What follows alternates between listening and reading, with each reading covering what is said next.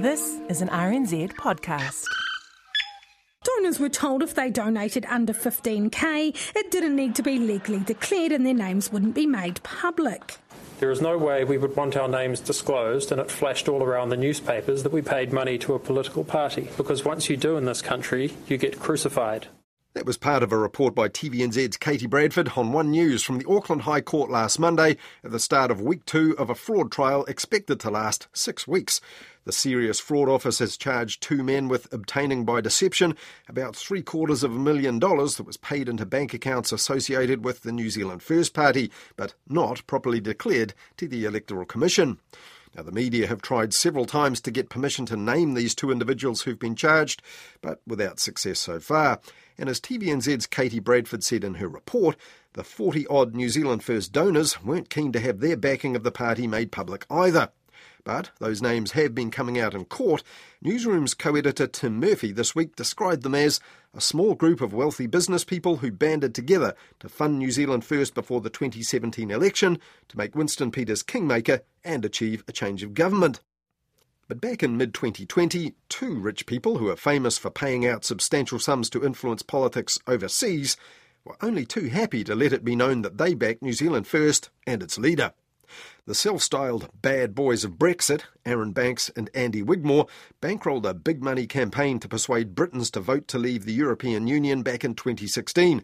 Indeed, so much money was put into the campaign that it was fined for overspending by the UK's Electoral Commission, but only after they got the Brexit result that they really wanted and in July 2020, the pair told a British newspaper they were sending a team to New Zealand to help New Zealand First in the upcoming election with what they called mischief, mayhem, and political guerrilla warfare.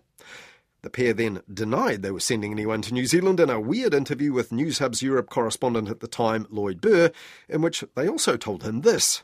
There's a contract between us uh, that's uh, no doubt with the Electoral Commission or whatever or august body will be released in due course. As you all know, because of past um, issues... I think they issued, a, they issued a statement saying that there wasn't a crack team of six people flying to New Zealand, because there wasn't.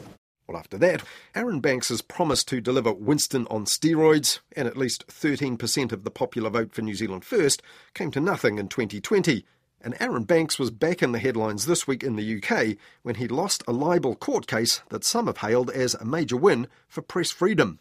Back in 2019, investigative reporter Carole Cadwalladr, a key figure in exposing the scandal of Facebook and Cambridge Analytica, said this about Arron Banks in a TED talk.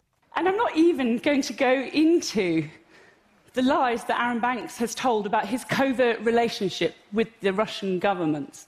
Carole Cadwalladr's TED Talk was based on years of reporting she'd done for UK papers The Guardian and The Observer. But Arron Banks, who insisted he had no such ties to Russia, sued her for libel personally. But this week, Channel 4 in the UK reported this result. Today, the judge found, although the comments were damaging to Banks, that Carole Cadwalladr had acted in the public interest when she made the statement. Because at the time, Mr. Banks was being investigated by the National Crime Agency and the Electoral Commission. But later, both cases against him were dropped. And there was an unexpected Kiwi link to this when New Zealand freelance journalist Tom Mutch, a familiar face and voice recently for his reporting on the ground from the war in Ukraine, revealed that he was a part of the story. He said that he was a researcher working with a biographer of Banks, who was mentioned in the judgment as a key figure in unearthing emails that showed Banks did have dealings with people in Russia. The judgment said that Carole Cadwalladr had established that it was reasonable for her to believe that publication of the allegations against Banks were in the public interest, but Carole Cadwalladr's TED Talk claims had caused serious harms to Banks's reputation, the judgment also made plain. So while press freedom advocates have said that Arron Banks' failed libel case is a big win for public interest journalism, is it? I asked Peter Geoghegan, Director and Chief Editor of the UK's Open Democracy Foundation, which has also investigated foreign financing of politics in Britain. People with power, money, and influence have been able to take journalists, investigative journalists to court, um, causing huge, huge harm for them in many respects. But and what's really significant in this is Mrs. Justice Steyn finds that the public interest was in Carole Cadwalladr's favour, that it was in the public's interest for Carole Cadwalladr to report what she believed at the time were the facts about Arron Banks and his links to, to Russia. So it's a really significant moment, I think, for uh, journalists, for people like myself, investigative reporters, and others who have long argued that this public interest test should be able to defend us a lot more than it currently does. So it, I think it is a really significant ruling. I heard Carole Cadwalladr on the BBC's media show this week, and she talked about how this dominated her life, and effectively that if she had lost, it would have, you know, ruined her. I mean, in the end, she said something she couldn't really back up. So, can we really call it a win for media freedom in this instance? It is important to kind of put down in in law the idea that there's a public interest in investigative reporting, in speaking truth to power. I think that's really, really important. There's another way in which you could see this as not being a, a victory for media freedom, and not just in, in, in, in having a threat of defamation hanging over you. As I know myself, I've never actually been sued in a court, but I've had many threats hanging over me. It's a very stressful and uh, anxiety-ridden experience. It's not necessarily who said what and what the outworkings of that are. It's the bigger question of, well, why does this have to end up in a high court? Why does it have to cost millions of pounds for this to happen? There's an opportunity for people to say, okay, look, this has happened. How do we come to, you know, what's reasonable? What's what's uh, an equitable kind of endpoint to this? But Instead, we end up with these huge, huge legal battles which take place in courtrooms and, and, are incredibly costly for everyone, both the plaintiffs and the defendant. Well, the National Union of Journalists in the UK raised concern in relation to this case about so called SLAPP cases or uh, strategic lawsuits against public participation, effectively legal action that's taken against journalists or possibly whistleblowers to silence them effectively.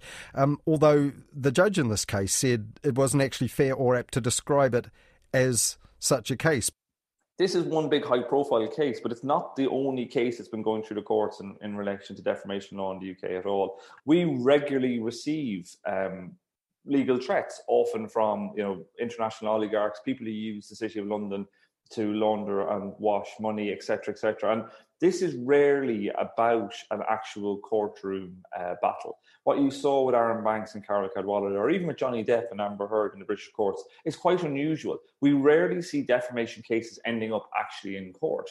What happens is they drag on the background for years and years. They take up huge amounts of journalistic time and resources, and that is the point of them and they have a chilling effect on reporting. Carole Cadwalladr on the BBC's media show was quite upset, uh, really, about the lack of coverage of this outcome. She said some days there were just no mainstream media court reporters there at all. Why would that be? Because there's huge public interest in, you know, the funding of political campaigns, particularly around Brexit and all the things that have come out since that vote. Reporters and news editors were like, "Well, Arron Banks is trying to sue Carole Cadwalladr let's let's even though you you know obviously you, you're perfectly entitled to report on court cases, but let's not get too involved with this. Let's kind of take a step back. Let's let's not have any potential damage for us in this. And you know, and you can never in some ways underestimate the the the, the kind of concerns of, of, of editors on, on senior titles for for that. For Carole, there was there's definitely been um, she has been I think unfairly maligned for aspects of her reporting, and I think that kind of shone through in some of the lack of solidarity we saw. And I hope that this is going to change now in the back of this judgment, and that this might be a kind of watershed moment where you know journalists understand and see that there's a huge value in reporting on these cases and showing solidarity with one another. Well, I, I guess it remains to be seen if this case, um, Banks versus Cadwalladr, it ends up being a kind of legal uh, precedent or part of case law. But fascinating level of detail in the judgment. The judge clearly did a lot of her own research to find out what had gone on in the background uh, to fully understand the claims. And interesting, for example, it mentions uh, Peter Jukes, um, who's a journalist with an outfit called Byline Times, so another online, non mainstream media investigative um, outlet. Maybe some of the heavy lifting in cases like this is being done by independently minded journalists like Carole Cadwalladr and independent online outlets like yours and um, Byline Times. So maybe the mainstream media is kind of left behind cases like this? I think that's very much part of it. I think a lot of mainstream media outlets just haven't seen the value in this and haven't seen how important it is from a public interest position that these these stories get covered. That was Peter Geoghegan, Director and Chief Editor of the UK's Open Democracy Foundation, which has investigated foreign financing of politics in the UK, talking to me there about a win in court in the UK for journalist Carole Cadwalladr, who was sued for libel by self described bad boy of Brexit, Arron Banks, who also made big noises about getting involved in politics here back in 2020.